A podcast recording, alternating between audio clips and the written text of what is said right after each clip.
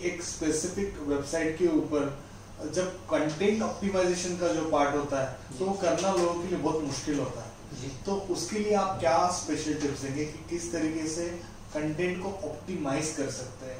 एक संक्षिप्त रूप में प्लीज़ बताइए। बिल्कुल। सो uh, so, uh, मैं ये कहूँगा कि कंटेंट इज़ किंग काफ़ी पॉपुलर फ्रेज है डिजिटल मार्केटिंग इंडस्ट्री में बिकॉज़ कंटेंट के बगैर ज़्यादा चीज़ें हिलती नहीं है डिजिटल वर्ल्ड में। कंटेंट इज़ किंग बोलते हैं तो मैंने बहुत बार देखा है इवन बड़े ब्रांड्स के केस में भी कि कंटेंट ऐड करने से परहेज करते हैं, नहीं करते हैं ऐड वेबसाइट के ऊपर। क्योंकि उनको लगता है कि यूज़र एक्सपीरियंस खराब होगा। यूज़र इतना कंटेंट नहीं पढ़ते, ठीक है?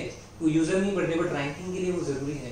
तो मेरे कुछ सजेशन हैं कंटेंट वेबसाइट पे कंटेंट ऑप्टिमाइजेशन से रिलेटेड सबसे पहला सजेशन ये है कि आपके जो भी महत्वपूर्ण पेजेस हैं आपके लिए, जो आपको रैंक करने हैं गूगल में मेन तो आपके जो सर्विसेज़ पेजेस हैं आपका जो होम पेज है हम्म। या अगर ई कॉमर्स साइट है तो e- आपके जो कैटेगरीज और सब कैटेगरी पेजेस हैं तो यहाँ पे कंटेंट यहाँ पे कंटेंट ऐड करिए ज़रूरी है बहुत हम्म। अगर आपको लग रहा है कि यूज़र एक्सपीरियंस खराब हो रहा है तो सबसे नीचे जो फुटर के ऊपर का जो भाग होता है वहाँ पे आप यूज़ कर सकते हैं कंटेंट को ठीक है तो ताकि आप यूज़र का एक्सपीरियंस भी खराब ना हो आपके प्रोडक्ट ऊपर दिख रहे हैं डिस्क्रिप्शन नीचे दिखाई दे रहा है जो उनकी नज़र में नहीं आ रहा है तो उनको भी बीच में कोई हिंड्रेंस नहीं है। वो आसानी से आपकी साइट से नेविगेट कर सकते हैं। वर्ड लिमिट एक at least hundred one fifty word की वर्ड लिमिट रखी ठीक है मैं एटलीस्ट इतना वर्ड तो यूज़ करूँगा कंटेंट डालूँगा। ठीक है? उसके अलावा हमने टैग्स की कुछ बात की जैसे हेडिंग टैग आप यूज़ कर लीजिए। बुलेटेड लिस्ट अगर आपको पॉसिबल है तो उसमें यूज़ करिए। बोल्ड इटैलिक टैग्स को यूज़ करिए। कीवर्ड्स और कीवर्ड्स की वेरिएशंस को यूज़ करिए। हम्म। जैसे मैं web development company website development company इस तरह के मैं अलग अलग वेरिएशन मेरे कंटेंट में यूज़ कर सकता हूँ जिससे कि मेरे को मुझे अलग अलग कीवर्ड्स के लिए रैंकिंग होने में मेरी मदद होती है।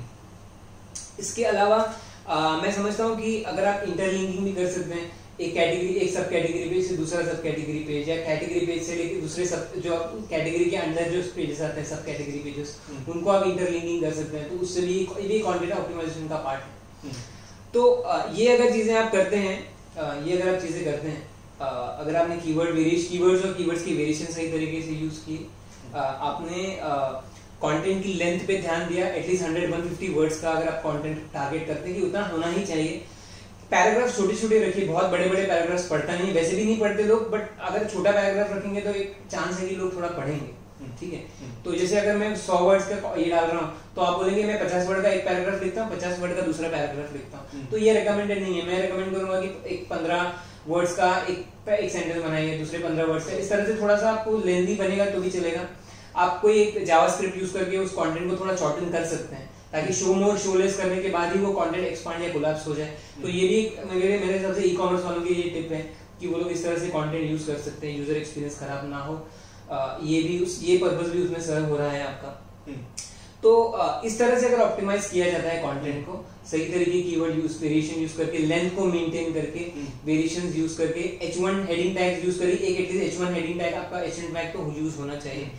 है ना? कंटेंट में अगर यूज़ नहीं हो रहा है तो आपके पेज जहाँ शुरुआत होती है पेज की प्रोडक्ट डिस्प्ले से पहले या आपके सर्विस का पेज जब शुरुआत होती है तो वहाँ पे एटलीस्ट आप वहाँ पे H1 टैग यूज़ कर लीजिए। बोल्ड इटैलिक टैग को यूज़ करेंगे तो और भी फ़ायदा हो सकता है उसमें। हम्म। तो ये कुछ मेरी कंटेंट ऑप्टिमाइजेशन से रिलेटेड सजेशन ओके